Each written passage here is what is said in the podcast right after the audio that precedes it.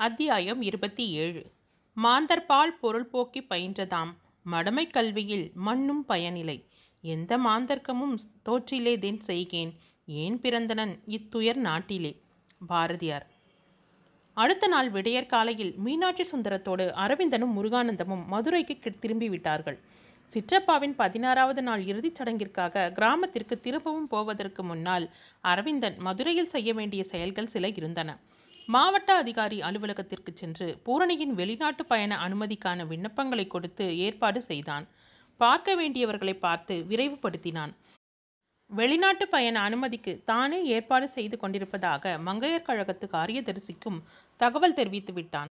முன்பு பூரணியின் சொற்பொழிவு மூலம் ஏழைகளின் குடிசை உதவி நிதிக்கு வசூலான தொகையை மிகவும் நம்பிக்கையான கொத்தனார் ஒருவரிடம் கான்ட்ராக்ட் முறையில் அளித்து ஏற்பாடு செய்திருந்தார்கள். அரவிந்தனும் முருகானந்தமும் அன்று கொத்தனாரை பார்த்து பேசிவிட்டு வேலை என்றளவில் நிறைவேறியிருக்கிறது என்பதை கவனித்து வருவதற்காக அவர்கள் இருவரும் போயிருந்தார்கள். மதுரை பஸ் நிலையத்திற்கு தென்புறம் உள்ள பள்ளத்துக்கு அருகே பழைய காலத்தில் புண்ணிய நதியாயிருந்து இப்போது புண்ணியமும் இல்லாமல் கண்ணியமும் இல்லாமல் வெறும் சாக்கடையாக மாறிவிட்ட சிற்றாறு ஒன்று இருக்கிறது. அதற்கு கிருதமலா நிதி என்று பெயர். இந்த ஆறு மழைக்காலங்களில் நீரோட்டம் பெருகி கரைமீறி விடுவதால் தான் அரிஜனங்களின் குடிசைகளுக்கு அடிக்கடி சேதம் ஏற்பட்டு கொண்டிருந்தது. இந்த ஆற்றின் போக்கை சிறிது வழிவிலக்கி உயரமாக கரையெடுத்து விட்டிருந்தும் மழையளவு மீறி பெய்கின்ற காலங்களில் சிதைவு நேர்ந்து கொண்டுதான் இருந்தது. இது அதனால் இந்த முறை கொத்தனாரிடம் பொறுப்பை ஒப்படைக்கும் போதே நிறைய மண்ணடித்து தரையை கெட்டிப்படுத்தி மேடாக்கி கொண்டு அப்புறம் குடிசைகளை போடுங்கள் என்று எச்சரிக்கை செய்திருந்தான் அரவிந்தன். இப்போது போய் பார்த்ததில் தான் சொல்லியிருந்தபடியே அந்த கொத்தனார் எல்லாம் செய்திருந்து கண்டு அரவிந்தன் திருப்தி அடைந்தான். வேலை ஏறக்குறைய நிறைவேறியிருந்தது. கொத்தனார் அரவிந்தனுக்கு அருகில் வந்து மெல்ல கேட்டார். ஐயா திறப்பு விழாவுக்கு யாரை அழைக்க போறீங்க? மந்திரிங்க யாராச்சும் வராங்களா? இதை கேட்டு அரவிந்தன் மெல்ல சிரித்தான். நம் கொத்தனார் கேட்ட கேள்வியை கவனித்தாயா முருகானந்தம்? மதத்திலும் சமயங்களிலும் அனாவசியமான சடங்குகளையும் மூட பழக்கங்களையும் ஒழித்துவிட வேண்டும் என்கின்ற விழிப்புணர்ச்சி இந்த நாட்களில் நம்மை போன்ற இளைஞர்களுக்கெல்லாம் ஏற்பட்டு இருக்கிறது ஆனால் ஒரு முடிச்சை அவிழ்க்கின்ற முயற்சியில் இன்னும் பல முடிச்சுகளை போட்டு விடுவது போல் பழைய அனாவசிய சடங்குகளை நீக்கும் முயற்சிகளினால் புதிய அனாவசிய சடங்குகளை உண்டாக்கி கொண்டிருக்கின்றோம் நாம். பழமையிலும் சரி புதுமையிலும் சரி ஏனென்றும் எதற்கென்றும் காரணம் புரியாத சடங்குகளை துணிந்து கைவிடும் பழக்கம் நமக்கு வர வேண்டும். அடிப்படையில் கல் நாட்ட ஒருவர். திறந்து வைப்பதற்கு ஒருவர். கல் நாட்டுபவர் காரையை அள்ளி பூச ஒரு வெள்ளி கரண்டி. மாலை எலுமிச்சம்பழம் ஒளிபெருக்கி என்று எத்தனை சடங்குகள்? இன்று இந்த நாட்டின் பொருளாதார வளத்திற்கு சடங்குகள் தான் பெரிய விரோதிகளாக இருக்கின்றன. மிகவும் சரியாக கூறினாய் அரவிந்தன். பள்ளிக்கூடத்து பையனின் பவுண்டன் பேனா இறுக்கி மூடிக்கொண்டால் அவன் கூட திறந்து வைக்க மந்திரியை கொண்டு வா என்பான் போலிருக்கிறதே. ஐயா கொத்தனாரே இந்த குடிசைகளை இத்தனை செம்மையாக உழைத்து நன்றாக போட்டு கொடுத்தவர் நீர்தான். நாணயமாகவும் நம்பிக்கையாகவும் உழைக்கின்ற உழைப்பாளியைத்தான் கௌரவப்படுத்த வேண்டும் பெருமை செய்ய வேண்டும். இந்த குடிசைகளை திறந்து வைக்க நமக்கு பிரமுகர்கள் தேவையில்லை மந்திரிகள் தேவையில்லை. காரில் அழுக்குப்படாமல் வந்து இறங்கி பட்டும் படாததுமாக பட்டு ரிப்பனை கத்தரித்து விடும் சத்துச்சத்த மனிதர்கள் இந்த குடிசைகளை திறந்து வைக்க வேண்டாம் ஐயா. நீர்தான் இதை திறந்து வைக்க சரியான ஆள். முருகானந்தம் இப்படி கூறியதும் என்னை கேலி செய்கின்றீர்களா தம்பி? என்று நம்பிக்கையின்றி தலையை சொரிந்து கொண்டே கேட்டார் கொத்தனார்.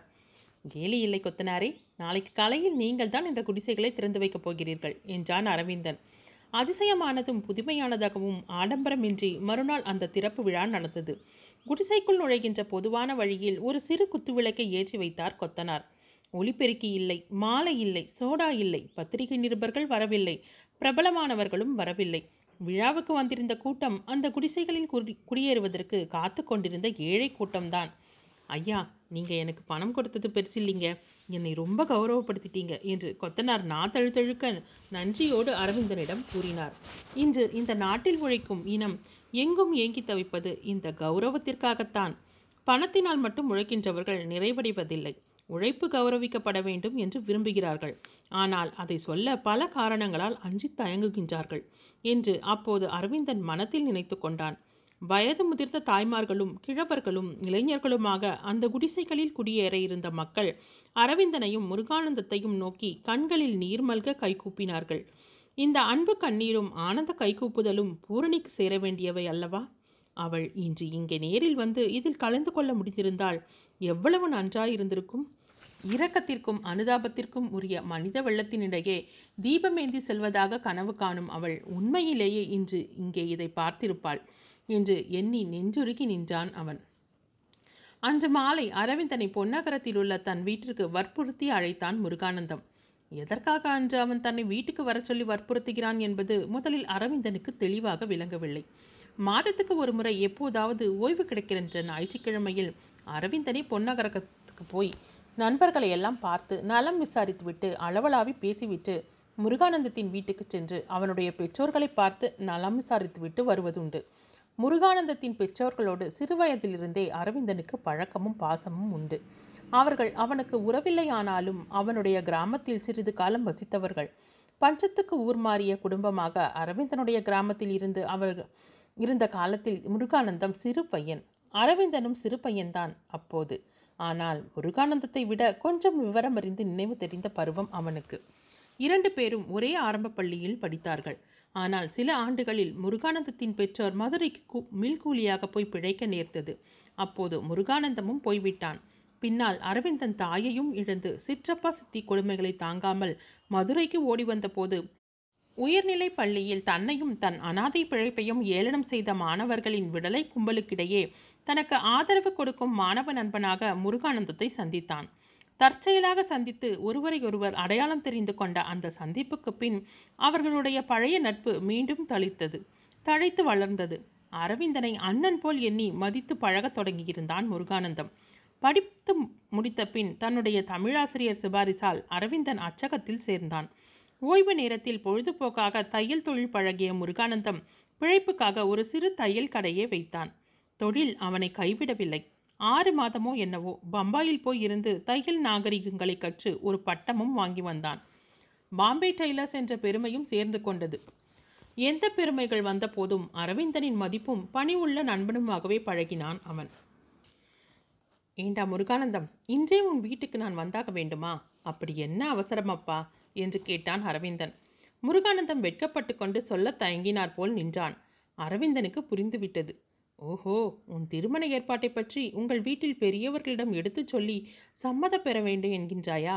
இதை என்னிடம் சொல்லுவதற்கு வெட்கம் என வேண்டியிருக்கிறது. நான் வருகிறேனப்பா.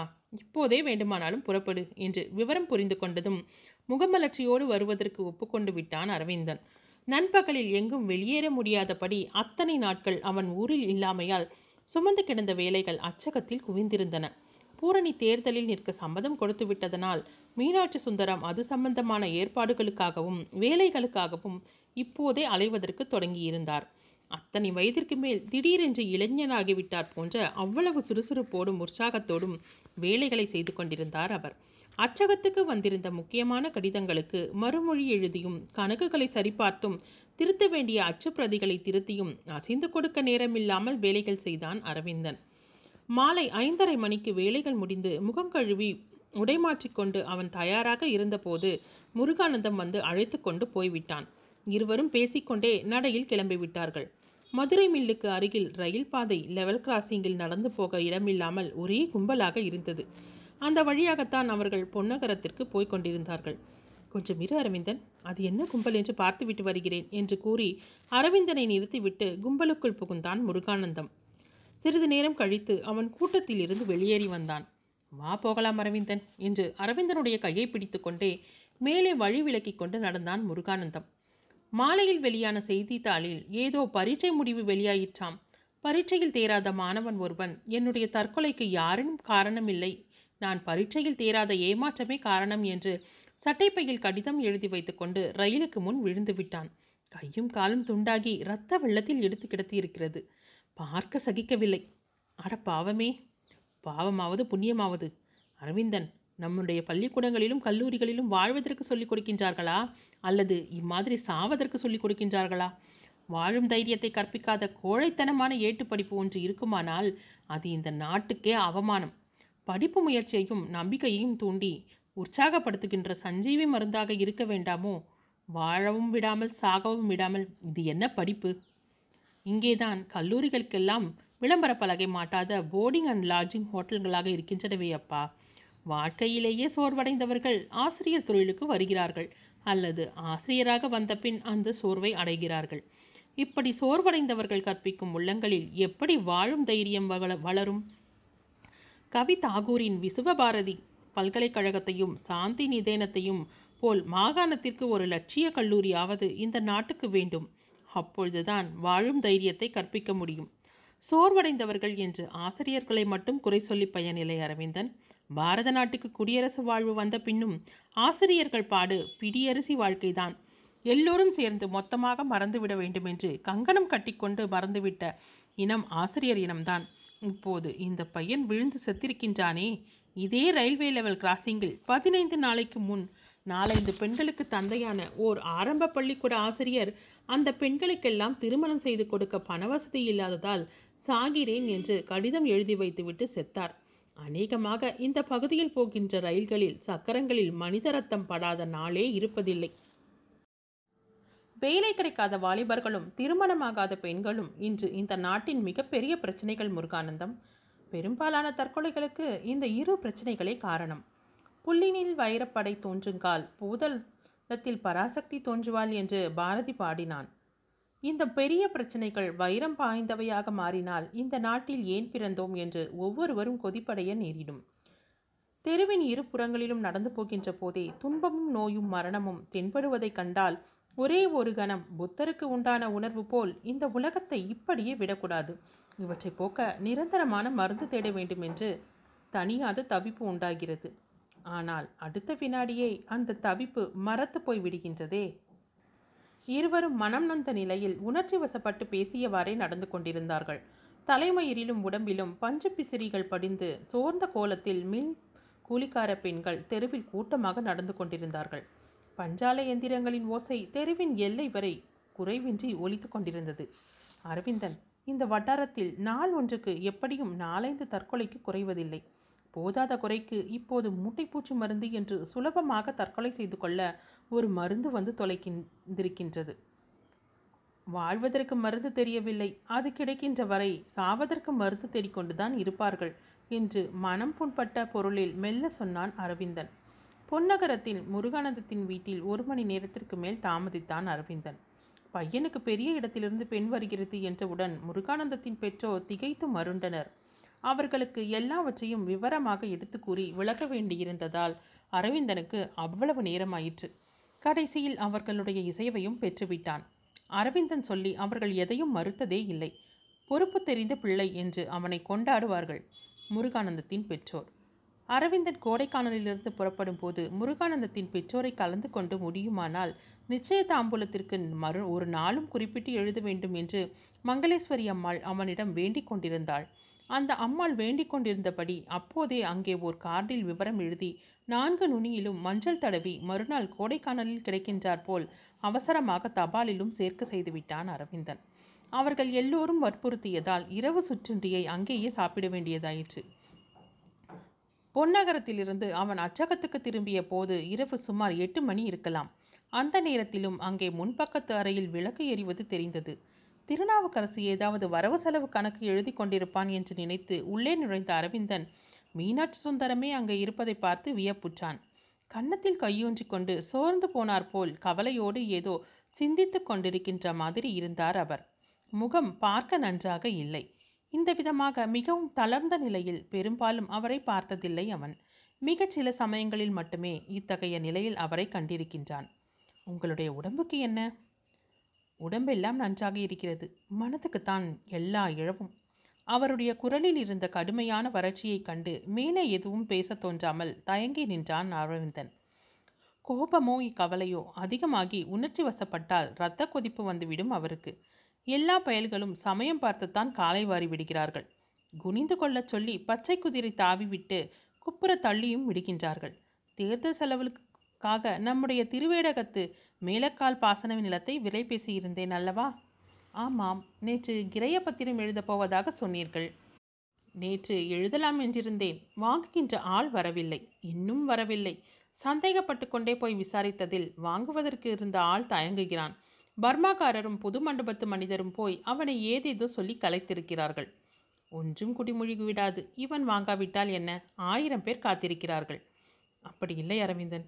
அந்த இடத்தில் அவ்வளவு பணம் போட்டு நிலம் வாங்க இப்போது வேறு எவரும் அவசரப்பட மாட்டார்கள். பல விதத்தில் பண நெருக்கடியில் சிக்கிக் கொண்டிருக்கின்றேன் அப்பா. பேப்பர் கடைக்கு ஆயிரக்கணக்கில் பாக்கி நிற்கிறது. தாட்சணியத்துக்காகத்தான் கேட்க தயங்கிக் கொண்டு அவர்கள் பேசாமல் இருக்கிறார்கள். அவரையும் அவருடைய தைரியத்தையும் அதிர்ச்சியடை செய்த சூழ்நிலை அரவிந்தனுக்கு புரிந்தது. ஆறுதலாக ஏதாவது அவரிடம் நிறைய பேச வேண்டும் என்று நினைத்தான். ஒன்றும் சொல்ல வரவில்லை. நாலைந்து நாட்கள் கழித்து அவன் கிராமத்துக்கு புறப்பட்ட போது மீனாட்சி சுந்தரம் இரத்த கொதிப்பு அதிகமாகி படுக்கையில் விழுந்து விட்டார். முருகானந்தத்தை உடனிருந்து கவனித்துக் கொள்ள சொல்லிவிட்டு புறப்பட்டிருந்தான் அவன். கிராமத்தில் சிற்றப்பாவின் பதினாறாம் கால் நாள் கருமாதிக்கு பர்மாக்காரர் வரவில்லை. அவர் வரமாட்டார் என்பது அரவிந்தன் எதிர்பார்த்ததுதான். சிற்றப்பாவின் கேதத்துக்கு அவர் வந்ததே தன்னை வசப்படுத்தி அழைத்து போய் மீனாட்சி சுந்தரத்திடமிருந்து பிரித்து விடலாம் என்ற நோக்கத்தோடு தான் என்பதை இப்போது அரவிந்தன் ஒருவாறு உய்த்து கொண் உணர்ந்து புரிந்து கொண்டிருந்தான். தான் அவருடைய வலையில் சிக்காமல் வந்துவிட்டதனால் இனிமேல் தன்னையும் மீனாட்சி சுந்தரத்தையும் பூரணியையும் தம்முடைய மொத்தமான எதிரிகளாக வைத்துக்கொண்டு அவர் வைரம் பாராட்டுவார் என்றும் அவன் புரி உணர்ந்திருந்தான். மிகச்சிறிய உணர்ச்சிகளையும் சில்லறை நோக்கங்களையும் தவிர பெரிதாக எதையும் நினைக்க தெரியாத அப்பாவி கிராமத்து மக்கள் அரவிந்தனுடைய எதிர்கால வாழ்க்கையை பற்றி பலவிதமான கற்பனை செய்தார்கள். அவன் கிராமத்துக்கே வந்து குடியேறி சிற்றப்பாவின் சொத்து சுகங்களை ஆளத் தொடங்குவான் என்று எல்லோருமே எதிர்பார்த்தனர். தம்பி இனிமேல் ஊரோடு வந்துவிட வேண்டியதுதான். மதுரையில் என்ன காரியம்? ஒருவனுக்கு கீழே கை கட்டி சேவகம் செய்கின்ற வேலை இனிமேல் எதற்கு? சொத்துகள் எல்லாம் மேற்பார்க்கணும். சிற்றப்பாவைப் போல் நகையீட்டுக்கு கடன் கொடுக்கின்ற காரியத்தையும் தொடர்ந்து செய்யலாம். என்னமோ நான் உனக்கு சொல்கின்ற அட்வைஸ் இதுதான் என்று தமக்கு தெரிந்த ஒரே ஆங்கில வார்த்தையை கர்வத்தோடு உபயோகித்து அரவிந்தனிடம் அறிவுரை கூறினார் ஒரு கிழவர். அரவிந்தன் அவருடைய அறிவுரையை கேட்டு தனக்குள் சிரித்து கொண்டான். கருமாதி முடிந்த மறுநாள் காலை அரவிந்தன் செய்த முதல் காரியம் சிற்றப்பாவின் வீட்டு வாசலில் இங்கே நகையீட்டின் பேரில் வட்டிக்கு கடன் கொடுக்கப்படும் என்று அழுக்கும் கரையும் படிந்து தொங்கிய அறிவிப்பு பலகையை கழற்றி எறிந்ததுதான். சின்ன தம்பி அதை கழற்றாதீங்க. இன்னும் பல பேர் கணக்கு முடிக்காமல் கிடக்கு. ஈடு வைத்த நகையே ரொம்ப பேர் திருப்பிக்கிட்டு போகல. வட்டி தராம பல பேர் கழுத்தரப்பு செய்கிறாங்க என்று ஒப்பாரி வைத்தார் சிற்றப்பாவின் கணக்கு பிள்ளை. சிரித்தவாறே அரவிந்தன் எல்லா கணக்கையும் பார்த்தான். தாலியிலிருந்து மோதிரம் வரை ஏழை எளியவர்கள் கடனுக்காக ஈடு வைத்த நகைகள் குவிந்து கிடந்தன. கணக்கு பிள்ளையை விசாரித்ததில் நகையை ஈடு வைத்தவர்கள் உள்ளூரிலும் அக்கம் பக்கத்து சிறு கிராமங்களிலும் இருப்பதாக தெரிய வந்தது. உடனே சைக்கிளில் புறப்பட்டு போய் எல்லோருக்கும் தகவல் தெரிவித்து இங்கே வரச் செய்யுங்கள் என்று கணக்கு பிள்ளையை துரத்தினான் அரவிந்தன். அவரும் என்னென்னவோ சொல்லி மறுத்தார். கடன் கொடுத்தவங்க கடன் வாங்கினவங்களை போய் அழைக்கிறது வளமை இல்லைங்க என்றார் கணக்கு பிள்ளை. வளமையாவது மண்ணாங்கட்டியாவது. நான் சொல்லுகிறபடி போய் அழைத்து வாரும் ஐயா என்று அரவிந்தன் சிறிது இறைந்த பின்பே அவர் தடை சொல்லாமல் புறப்பட்டு போனார். பகல் பன்னிரண்டு மணிக்குள் நகை ஈடு வைத்தவர்கள் ஒவ்வொருவராக வந்து வீட்டின் முன்புறம் கூடிவிட்டார்கள். வறுமை வாட்டங்களினாலும் ஏழ்மை ஏக்கங்களினாலும் இழைத்த அவர்களுடைய மெலிந்த தோற்றங்களை பார்த்து நெஞ்சு நெகிழ்ந்தான் அரவிந்தன். விடுதலையும் உரிமையும் வாழ்வும் பாரத நாட்டு நகரங்களின் வளர்ச்சிக்கும் வளங்களுக்கும் பயன்பட்டிருக்கின்ற அளவு கிராமங்களுக்கும் அவற்றில் வாழும் அப்பாவி மனிதர்களுக்கும் பயன்படுகின்ற காலம் இன்னும் சரியாக வரவில்லை என்று அவன் உணர்ந்தான். பாரத நாட்டின் ஆயிரம் ஆயிரம் கிராமங்களில் இருளடைந்த சூழலும் இருளடைந்த உள்ளங்களுமாக வாழும் எளியவர்களை மனதில் வைத்துக்கொண்டுதான் காந்தியடிகள் உழைத்தார். அவருடைய உழைப்பின் பயன் நகரங்களின் எல்லையோடு நின்று போய்விட்டதே என்று எண்ணி குமரினான் அரவிந்தன். வந்திருந்தவர்களை எல்லாம் உட்கார செய்துவிட்டு உள்ளே திரும்பி கணக்கப்பிள்ளை அடகுங்க நகைகளையும் அவற்றுக்கான பத்திரங்களையும் கொண்டு வாருங்கள் என்று கட்டளையிட்டான். அவர் அவனுடைய மனத்தின் குறிப்பை சரியாக விளங்கிக் கொள்ளாமல் நகைகளும் பத்திரங்களும் எதுக்குங்க தம்பி? யார் யார் எவ்வளவு வட்டி தரணும் எத்தனை தவணைங்கிறதெல்லாம் தனி காகிதத்தில் குறிச்சே வச்சிருக்கேன் என்றார். அது தேவையில்லை நகைகளையும் பத்திரங்களையும் கொண்டு வாருங்கள். அவன் குரலின் உறுதிக்கு அஞ்சி அப்படியே செய்தார் கணக்கப்பிள்ளை. யாருடைய அடகு நகை எதுவோ அதை முறையாக அவர்களிடம் திருப்பி கொடுத்துவிட்டு நீங்கள் எல்லோரும் இந்த கடனுக்கு வட்டி தர வேண்டியதில்லை. அசலை தந்தால் போதும். அதையும் இப்போதே என்னிடம் தர வேண்டும் என்று அவசியம் கிடையாது. உங்களுக்கு நான் ஒரு முகவரி தருகிறேன். இன்னும் இரண்டு மூன்று மாதங்களுக்குள் உங்களால் முடிகின்ற போது அந்த முகவரிக்கு நீங்கள் தர வேண்டிய அசலை அனுப்பி ரசீது பெற்றுக்கொண்டால் போதும் என்றான். ஏழை பெண்கள் திருமண உதவி நிதிச்சங்கம் மணிநகரம் மதுரை என்ற முகவரியை எல்லோருக்கும் தனித்தனியே எழுதி கொடுத்தான். தர்மதரையே நீங்கள் நல்லா இருக்கணும் என்று வாழ்த்தினர். அடகடங்கையை திரும்ப பெற்றுக்கொண்ட ஒரு முதியவர். சிலர் அவனுடைய கால்களை தொட்டு வணங்க ஓடி வந்தார்கள். அவன் சிரித்துக்கொண்டே மறுத்துவிட்டான். கால்களை பின்னுக்கு நகர்த்தி கொண்டு எல்லோரையும் வணங்கி விடை கொடுத்தான். கணக்கு பிள்ளைக்கு தலை சுழன்று மயக்கம் வரும் போல் இருந்தது. தூணை பிடித்துக்கொண்டு சமாளித்தார். பையனுக்கு பைத்தியமோ என்று சந்தேகமாகிவிட்டது அவருக்கு. அதன் பின்னும் பத்து நாட்கள் வரை அவன் கிராமத்தில் தங்கினான். தேர்தல் செலவுகளையும் அச்சகத்து கடன்களையும் சுமக்க வழியின்றி மீனாட்சி சுந்தரம் திணறுவது நினைவை இருக்கியது அரவிந்தனுக்கு. பக்கத்து கிராமத்தில் ஒரு பெரிய பண்ணையார் பணத்தை குவித்து வைத்துக்கொண்டு விலைக்கு எந்த சொத்து வருகிறது என்று காத்திருந்தார். அவரிடம் வீடு தவிர மற்ற சொத்துக்கள் ஐம்பத்தேழாயிரத்து சொச்சம் விலை போயிற்று. சிற்றப்பாவின் சொத்துக்கள் நல்ல சமயத்தில் மீனாட்சி சுந்தரத்திற்கு உதவ வேண்டும் என்று அவன் மனம் ஆர்வத்தோடு உந்தியது. கணக்கு பிள்ளை பெண் கல்யாணத்துக்கு நிற்குதுங்க என்று பஞ்சப்பாட்டு பாடினார். அவர் கையில் இரண்டாயிரம் ரூபாயை கொடுத்துவிட்டு இப்போதைக்கு இந்த வீட்டிலும் நீரே குறியிருந்து கொண்டிரும் என்றார் அரவிந்தன். நீங்க புண்ணிய பிறவிங்க என்று நா தழுத்தழுக்க கூறினார் அவர். ஐம்பத்தைந்தாயிரம் ரூபாய் நோட்டு கச்சைகளை எண்ணி முன்னால் வைத்தால் தனது நஞ்சைக்குரிய முதலாளியின் இரத்த கொதிப்பு பஞ்சாக பறந்துவிடும் என்று நம்பி ஆவல் சுரந்தது அவன் மனத்தில். ஆனால் அன்று அவன் ரயிலுக்கு புறப்படுவதற்கு முன் வந்த தந்தி அவனுடைய ஆவலை கொன்று கதறி அழும் அழுகையாய் பொங்கி வரச் செய்தது. தந்தியை படித்துவிட்டு சிறு குழந்தையைப் போல் மாலை மாலையாக கண்ணீர் வடித்து அழுதான் அரவிந்தன். குறிஞ்சி மலரும்.